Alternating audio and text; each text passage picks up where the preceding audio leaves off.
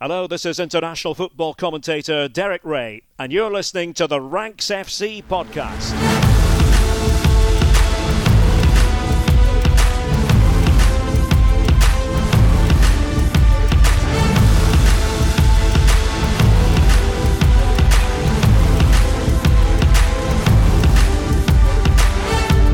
Hello, Rank Squad, and welcome to Ranks FC and the fourth episode this week. Don't say we don't spoil you. This was originally actually going to be a two-parter. We were going to split Liga and the Primera into one episode, but we had so much fun talking with Alex that we actually decided that it should go out on its own, have its own platform to stand on. So we come to you with one final preview episode for this week. We will, of course, go to Spain and Italy next week in those preview shows. So it means that we're going to have six preview episodes in our season, big season preview special series. My name is Jack Collins, and joining me today, Mr. Sam Tighe the Rank God. How you doing, mate? Hello, mate. Still here, still ready to go. New league. Oh. Let's go. Let's do it. Let's do it. We keep running. And our transfer guru, Mr. Dean Jones. But DJ, you are taking on a different role today. We're doing a big drum roll roll switch. well, at least I've got a roll this time. I've missed it. I haven't been on the last two, so thanks for including me on this one. um, thanks for making me worthy and thinking, oh, we could get him to ask some questions of us and make him feel like he's worth having as part of the team. So thanks. oh, mate, you know we work around you. This is the. No, uh, no, no. I appreciate you for carrying the last two, really. So, th- th- cheers for that. Yeah, Dean got... here just trying to fob off his childcare concerns. there's, there's something completely different. Yeah, summer holidays are ridiculous. Um, um, complete chaos over here. So thanks. Anyway, um, let's start, yeah, by um, reflecting on the season in Portugal last season and just, you know, remember where we were at when Porto, the mighty Porto, um, won the league. So they won the league with 91 points and finished six points clear of Sporting in second.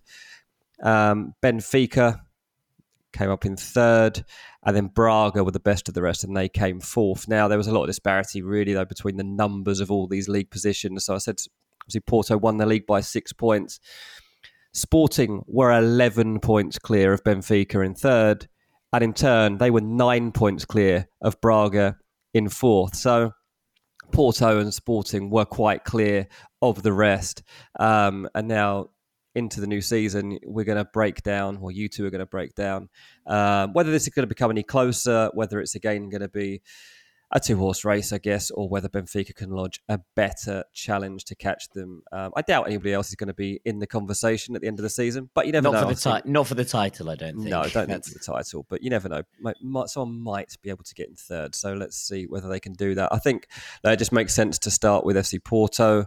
Um, a team we've obviously seen the most of last season. Got to see them in person a couple of times. Um, hopefully, we do that again. But um, where have they changed? What do you see happening for this team of reigning champions? Yeah, it's a really interesting thing because obviously this is, yeah, Porto last season were brilliant. They broke the Primera record. They got 91 points. Um, you know, we're, we're looking here at a spell of dominance. They won three of the last five league titles. It feels like they are you know the team to beat not just as reigning champions but kind of the team who are you know most dominant in this era. And i think that's quite interesting.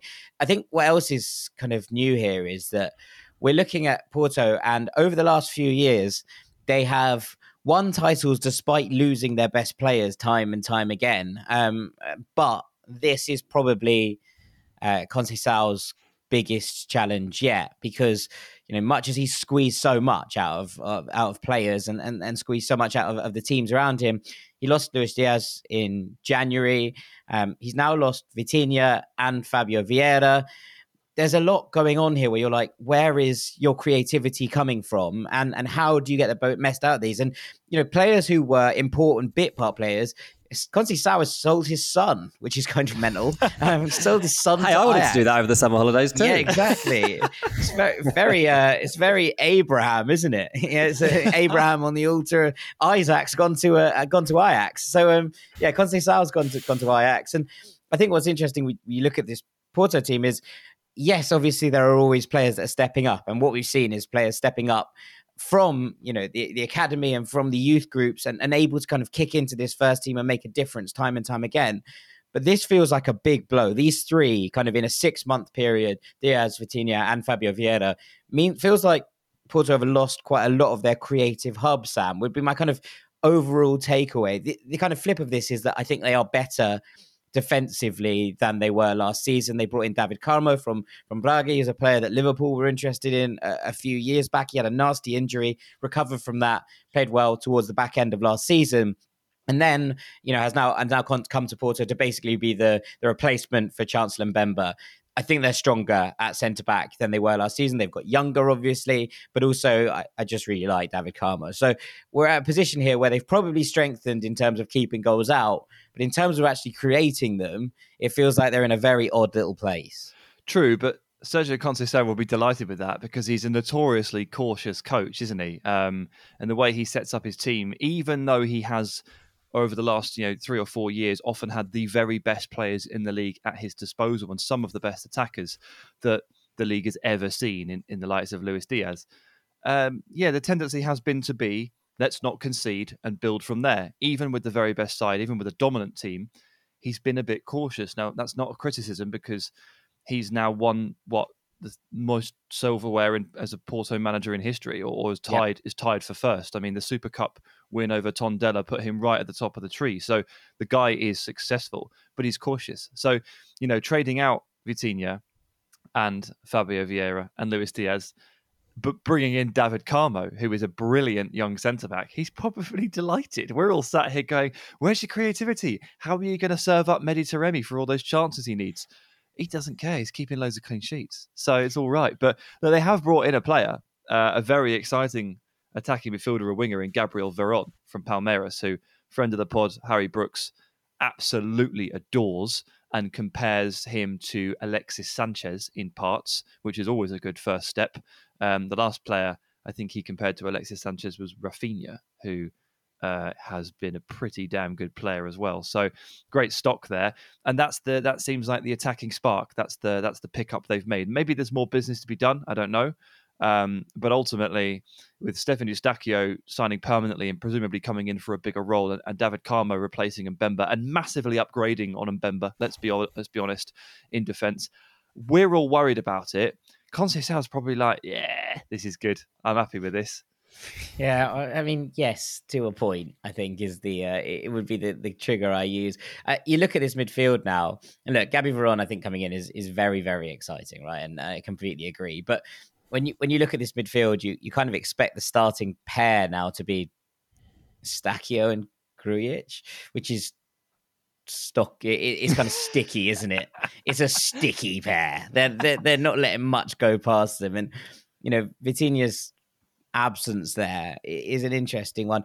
The other point to be had there is kind of, you know, where, how does this kind of change up through the season? And obviously, we will see more players break through. Now, Romario Baró come back from that loan spell at uh, Estoril Praia, and I wonder, I wonder if he gets those kind of minutes as the kind of rotation piece in this middle here, especially with Sergio Oliveira coming back from that loan spell at Roma and then moving straight on to Galatasaray you know, it does feel like there's there's space in this Porto squad for someone to step up and, and I don't mean be a hero in terms of you know not going to be scoring last minute goals. I, I, don't think that's where we're kind of at with this side at the moment. But I think it's kind of who can step up and, and be part of part of Conceição's unit because that's what ultimately he's best at, right? Um, and, and you have you have obviously Mateus Uribe in there as well, who you know it, it's going to be one of two of you'd imagine Uribe Grujic.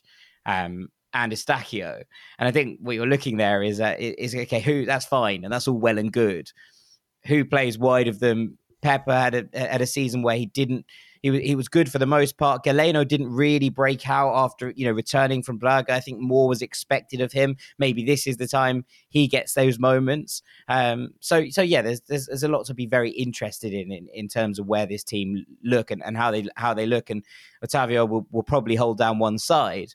Um, the good news for Porto fans is they've held on to Taremi and, and Evanilson at, least while we record this, uh, and those two are a goal scoring phenomenon up front, and, and and that isn't probably going to change. Yeah, 100%. It's just it's a really deep squad. they can look from within and, and ask for more from likes of the, the other Pepe and, and Wenderson Galeno stepping stepping into the limelight a little bit more. Otavio's, brill- Otavio's brilliant. Evanilson is brilliant. Uh, Taremi scores 20 goals a season as long as he gets the right service. And they've signed Gabriel Veron. Like, uh, it's not ideal, but it's not bad at all. And given that they've they've bought in David Carmo for a, a Portuguese record internal transfer, um, they've got a pretty solid base to work off still. So I, am I'm relatively optimistic still.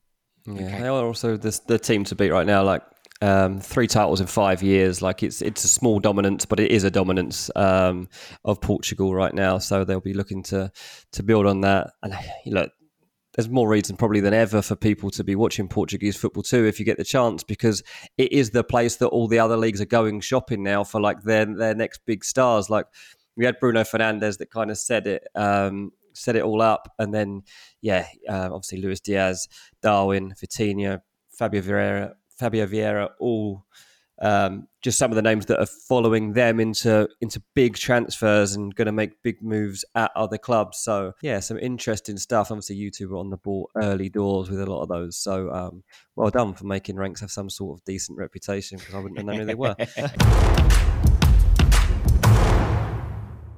We should typically go probably onto Sporting as second, but I'm not going to. I'm going to switch it over to Benfica. Um, Sam, you know loads about Benfica, so I'm going to basically flip this because Jack's just talked a lot, and I reckon mm-hmm. you could probably give the lowdown on whether Benfica can mount a more serious title challenge from last season when, to be frank, they didn't really. I think they'll be a lot better this season, uh, but I think that's a that's a pretty safe argument. They've they've made big changes um, and they've brought in a new manager, Roger Schmidt, um, from PSV Eindhoven, formerly of Bayer Leverkusen. He's a very good manager. Um, he is of the Red Bull stock. We've been talking about that quite a lot recently, haven't we? Through the mm-hmm. Bundesliga preview and more.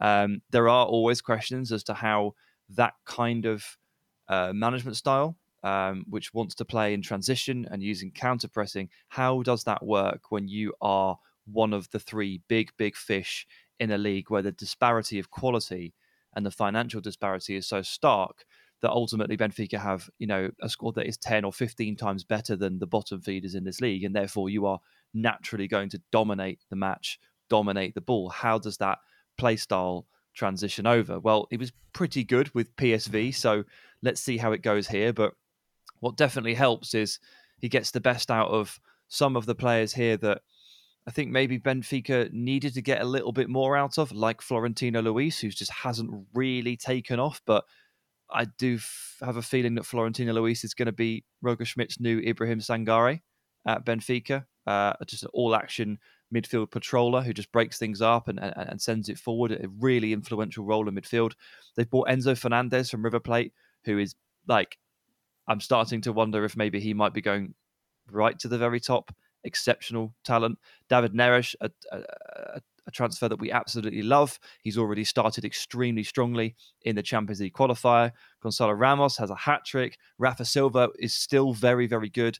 And Morato is back as well from a long term knee injury. He ducked out halfway through last season. He was actually one of the, the few bright spots, I thought, at left centre back for Benfica last season. It was a real shame to lose him. So lots of things coming together here all at once, which is making me think that Benfica are going to be a significantly improved team this year, not just to watch, but also in terms of churning out results, closing that gap to Porto. Because, guys, I, it kind of got brushed under the carpet just a little bit, but because of their Champions League campaign. But last season was a disaster for Benfica. And you made that very clear there, Dean, when you just read out how far away they were from the title, from the the, the title chase in inverted commas. They were so far off it. What was it 17 points in the end? 11 and, and 6 together. It was it's ridiculous. Uh, a ridiculous margin for Benfica. Yeah, yeah, like 74 points in third, and yeah, Porto won it with 91. So Ter- absolutely terrible. I know mm. Porto, like you know, they they set a record. I I get it, like as a high standard, but that's galling you know, for the great rivals to be that far apart for the red side anyway. So this has to. yeah, I mean, they lost six games. They, lo- they lost six games. Porto lost one game all season. So they were never going to come close to challenging for the title with that in mind. And Sporting they lost three games. So you know, losing six games in that division just doesn't actually give you a chance of actually winning the title. Not at all. So much improved for Benfica, I think, in terms of signings, the managerial switch, getting more out of the players they already had, maybe out on loan, maybe elsewhere, and just you know a returning injury or two. Uh, generally would be a bit more optimistic for them as well. So I think it will be a, a much better top three this time around in terms of how close it is. Mm. Yeah, I, am excited about this Benfica side, um, and I don't see that very often. But it, you know, it does feel like he's got a system uh, and a kind of some partnerships in here that that feel like they're they're really starting to, to click already. Now we watched them absolutely batter Midtjylland in in midweek, and uh, Enzo Fernandez scored a, a, wonderful goal. David Neres was cooking. Um, it was it was really quite enjoyable to watch, um, and and I think this is the thing. And Gonzalo Ramos scored a hat trick um, playing as the kind of lead striker. Now, reports out of Portugal suggest that he doesn't Schmidt doesn't want him uh, and he wants to sell him Which because he's pretty no happy at all. But he he felt I, him coming in this summer. I was looking at the striking core and I thought you'll love Ramos. He runs and runs and runs and runs some more, and he's only twenty. He's got loads of loads of room to improve. So the idea that they want to sell him and keep the much more kind of solitary Yaremchuk does it does feel weird, to be honest with you. Yeah, I mean he's he scored a lot of goals in in preseason. The the thing is that they have three strikers.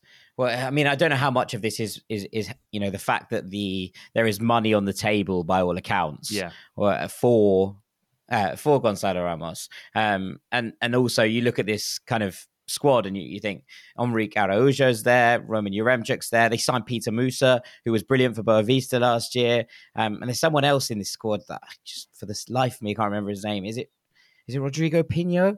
He signed last summer, who we've basically seen nothing of. Um, but equally, you know, there's a lot of there's a lot of strikers in this side. Um, and considering that it, it appears that the Rafa Silva has been re you know re-engaged into this project because there were rumors of him leaving as well. The fact that it looks like he is in this mix now Neres is going to be there. You've got you know Joao Mario on the other side who, who seems you know reborn again in in this Benfica side. There's a lot of there's a lot of options here. So I can understand that if there is money on the table for one player it's you know you're going to sell them. But equally I would he's not the player I would be selling in in in this setup and in this mix but Benfica do look like they've they've got their stuff together, and I think it takes us on because what what I think what we're going to see this year, and and I suppose this is relatively rare, is a genuine three horse title race. Mm-hmm. Yeah, it seems like uh, there has been talking in Portugal of the, of there being a three horse race. Um, obviously, it would be handy uh, from a from a neutral point of view if that was to be the case. We want more reason to watch these leagues, and that would definitely um, add to the intrigue for for sure. I'm just trying to get the odds here to see who how the how the bookies are pricing it up. Well, they've gone. They've gone as you'd expect. Yeah, I was just wondering if they'd managed to push Benfica ahead of Sporting, but they haven't. They've gone Porting, Porto, then Sporting, and then Benfica. Port, I mean, porting is what we're referring to in the title races last year. I think porting is what you do after a big night out, mate, when you're on the port. But um, what uh, what chances do you give Sporting then? How, what what's going to be the their edge that could get them there? Yeah, I quite like it. You know, I, I, actually think that they've they've got some some interesting they've they've made some interesting business uh, over the course of this summer, and, and when you kind of take into a, into account who who left, you know, obviously they've lost Palhinha, who was a kind of heartbeat of that side that won the title not last year, the year before. Um, they, they have lost some some big names in here, and some names I think that maybe you you'd think, okay, these are there's a lot of players here who who didn't necessarily work out. Right, you, you had these kind of strange moments where lots of lots of players in here were signed with kind of big thoughts. Andraž Šporar was brought in. He's been sold to Panathinaikos. Gonzalo Plata was was brought in. He's been sold to Real Valladolid. Um, they've lost some kind of a lot of the old guard have left you know, Battaglia uh, has left, Ribeiro's left. Sarabia has gone back to PSG in, in terms of that loan spell, which was, you know, widely successful, I think, and, and most people would, would, would agree that his time at Sporting was was a success. He, he was he was very much part of, of the setup. Zouf Idal, who came in as kind of an, a leader at the back, has gone. Uh, Luis Felipe has gone.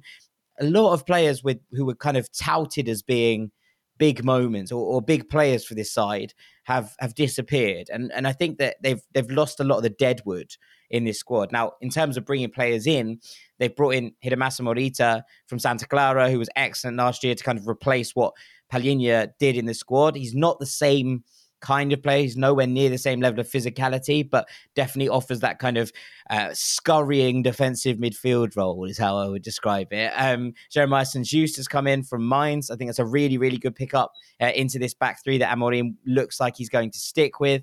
Um, Pedro Porro's deal was made permanent. We've seen uh, Trincao come in on loan from Barcelona, which kind of covers off that Sarabia loss, I think. And Rochinha was brought in um, from Vitoria Guimaraes, uh, which is another one to you know keep an eye on. I think an interesting one. But it seems like at this point there's you know this sporting squad is is is in a nice place and and ultimately you're you're kind of looking at that and thinking okay you, last year Porto was six points clear. They Sporting weren't miles off it. Um, I don't think there was there were questions to be asked here and there about things, but they didn't feel like they were they were miles off. At the moment, it looks like Pedro Gonçalves is going to stay, Mateus Nunes is going to stay, Gonzalo Inacio is going to stay. These are you know players who are very very important to this side and very important to the way that Amorim plays. Um, and I think that when you look at how they did in, in Europe last season, obviously they lost eventually to, to Manchester City, but Manchester City are Manchester City. They beat Dortmund in the group stages. They battered Besiktas. Um, I think quite interestingly, they they've really been shopping within the league. Um, they brought in Marcus Edwards. Now they've brought in Rochinha. Right, these are these are players that they can continue to weaken the teams below them or the teams trying to catch up. Um, and I, I, think that you know basically they're on they're on a mission to make sure that Vitoria Guimaraes do not catch up with them. Um, mm. Obviously, bought, Mar- bought Marcus Edwards. Rochinha stepped up bought Rochinha. Um, so you're like, okay, thanks very much. But um, it, it, just does feel like, although they have the toughest start in this league, I think very much so on paper, um, this is this is a side who, aside from the loss of Palhinha, I think don't appear to have got particularly much worse. They've brought in in different attacking options. I think they struggled a bit last year to to make to get games over the line at times, um, especially against their, their league rivals. And and what I feel like is they've diversified that attack without particularly losing all that much edge. They killed a lot of the deadwood. I just feel like Sporting are going to be in this conversation once again, and, and I think that's a good thing for the league in general, and obviously for, for this fan base. Just looking at, at the fixtures, and look, Sporting have Braga on the opening, opening weekend. yeah. Op- yeah. so on Sunday, um, yeah, at Braga, tough game that for Sporting. Um, are Braga the best of the rest, mate? I mean, we should probably just cover that. I mean, that they typically are. Is there any reason to believe that that won't be the case this time? No, not really. Um, they they are masters of, of making things work, despite them, you know, continually losing players. You know, not just to, to the big three, but also to you know the rest of Europe. Um, they they lost David Carmo, which is which is a relatively big hit, I think, on on on everyone. Um, they've also lost. They had Diogo Leite on loan from Porto last season, so it feels like they've been a little bit light in mm. in that department. Um, what's been interesting, I think, is is also you have to bear in mind that Yan Couto played a lot on the right hand side of this defense last week, uh, last year, and he's gone back to Manchester City for now. Um, oh, he's gone uh, on loan again now from them, but he's not going to be back in uh, in, in no. Braga colours. Um, what they have done is they've kind of made some smart moves. They signed Simon Banza from Lens um, for just under five million. It's the only bit of business, you know, the only bit of expenditure they've actually done so far. They've brought in Diego Lainez uh, on loan from Real Betis, which I really like. I think he's the kind of player who might just find this as his, ex- stage that he can he can really kind of kick things on. Um, and they brought in Victor Gomez from Espanyol and Niakate from Guingamp. Um, all on loan deals to kind of cover off those areas. I think this is it. It feels like the signings that have come in, you know, whether they are permanents, loans, whatever, um, it, it, does feel like they have covered off the areas that were problem areas and will kick on again. Um, now, I don't think they're going to get any closer. I'll be, be honest with you. I, I think it's going to be a, a, difficult ask for them to get tighter to the to the big three, especially with them all, as we say, either strengthening or staying still. Um, but I, I can't see anyone else from the rest of this division kicking up at them. Now, there's been some kind of weird moves below them. Obviously, Gil Vicente finished fifth last year. They were a bit the kind of surprise package, enjoyable story that that everyone liked. Uh, they've lost Samuel Lino to Atleti, um, which they got sort of five million for, so they'll they'll be pleased about that. Um, but they've brought in a couple of interesting names. They brought in Kanya Fujimoto from from Tokyo, um, which is a bit of a random one, but they seem to have strengthened in kind of younger areas. Again, there's a lot of loan movements. It's worth pointing out, probably at this point, that almost nobody outside you know, or, or, you know, actually, you know what? Not even outside. Pretty much nobody in Portugal has either has has spent more than they've brought in this year um, everyone is in profit or like 40k of of of debt. It, it really does feel like nobody has got the money to invest in squads right now, and that's perfectly reasonable given the state of, of where the game is post uh, post COVID and post all of these issues that we've had. Um, but I thought it was an interesting point to make. You know that often often the kind of movers and shakers within these divisions are, are actually the players that you know the people that do best out of free transfers who utilize the loan market well who are able to take play, young players from from the big three who can shift them onwards a little bit and and make a deal. And you know you see this with someone like Estoril um, who have brought in who have spent nothing and yet have brought in five, six free transfers and three loans. Um, and you're looking at the age group of this, and it's 20 year old Titouan Thomas, Thomas, 23 uh, year old Philippe, 21 year old Morn Di, 26 year old James Lea Siliki, who was on, who was at Middlesbrough last year. He's coming from free from Rennes. Um, and then they've gone, okay, what have Benfica got to offer us? They've taken Pedro Alvaro and Tiago, Araujo um, it, to kind of take off those things at centre back and left wing. Um, they've brought in Gonzalo Esteves from Sporting, um, and then they've gone to kind of Juventus to to see if they can they can get anyone. They picked up Alejandro Marquez, who's been good for the Juventus under 23s and, and is due probably a breakout moment. So uh, Estoril interests me. Um, I, I, think it's kind of going to be one of those where a lot of that is dependent on how they these players adapt to the league uh, and how they adapt to senior football. Um, they interest me, and and Vitoria Guimaraes interests me as well. They've they've had a, a good start to their Europa Conference League campaign, despite the fact that they are absolutely bloodbath behind the scenes. Um, Pepa, who was the uh, the manager for last season and, and did well, um, was sacked by the new club president uh, Antonio Cardoso, um, and basically they put Teixeira, the B team boss, in charge. Mm. Um, but they did really well in uh, in the their qualifier for the Conference League. They won 3 0 against Puskás. They were they were really good. Sam, you'll be pleased to know that there are two players in this squad called Jota and Andre Silva, and they're none of the ones that you know already. Um, so there's another Jota. Jota V4 has turned up, ladies oh. and gentlemen, to um, to add to the rest. Um, after Benfica sold Jota V3 to Celtic on a permanent deal, Jota V4 is now playing for Vitoria. So that's one to keep an eye on. Um, but aside from that, they've got another qualifier tonight, which is almost certainly going to be more difficult than their games against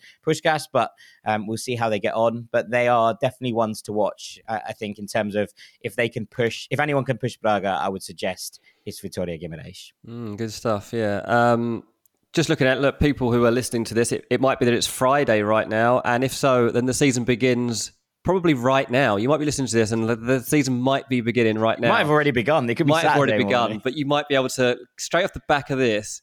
Uh, find a stream or a channel showing Benfica's opening game of the season. It's 8.15 p.m. UK time on Friday. Um, so figure it out wherever you are. Uh, Arouca, is that how you spell it? Is that how you pronounce it? It is indeed, yeah, I think. Is that a walk in the park for Benfica to get their season underway? It should be, considering the quality of opposition they've come up against in the in the Champions League. Um, but you know, no game is a gimme. No game is a gimme. Yeah. Um, but especially opening day. But yeah. yeah, you'd suggest you'd suggest that Benfica get off to a winning start on Friday night. Yeah. Yeah, there we go. Nice one, lads. Appreciate that. Um, that'll probably be the last Portuguese content we do all season, but it was fun. Um, I'm kidding. no, I'm kidding. Be. It'll be the last Portuguese content I do all season. Sorry, sorry. Let me just rephrase that. Yeah, exactly. I'm kidding. No, nice one, lads. And thanks everyone for listening. Um, we'll be back. We still got previews to do. What have we got left next week? We got Spain and Italy. Yeah. yeah, we haven't decided in which order we're going to do them yet, so uh, that that's up for debate. But I on Monday and Wednesday, respectively, we're going to have Serie A and La Liga episodes. So um, they're they're going to be very exciting. I'm, I'm very excited about talking about those two leagues. Um, I think they're going to be brilliant seasons in both.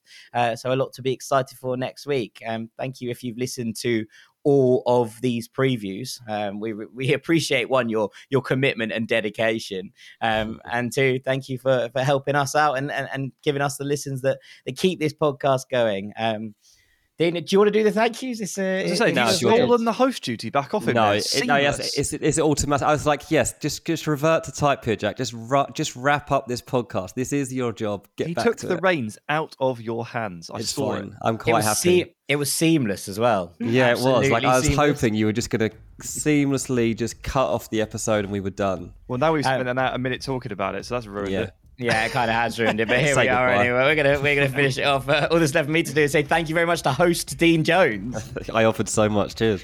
Uh, thank you very much, Sam Tighe. Cheers, buddy. I've been Jack Collins. This has been Ranks FC with our Portuguese Primeira season preview. We hope you have enjoyed all the bonus content this week. We will be back next week talking about Serie A and La Liga. Have wonderful weekends. Enjoy the start of all of these seasons, and we'll see you on Monday. Take it easy. Peace.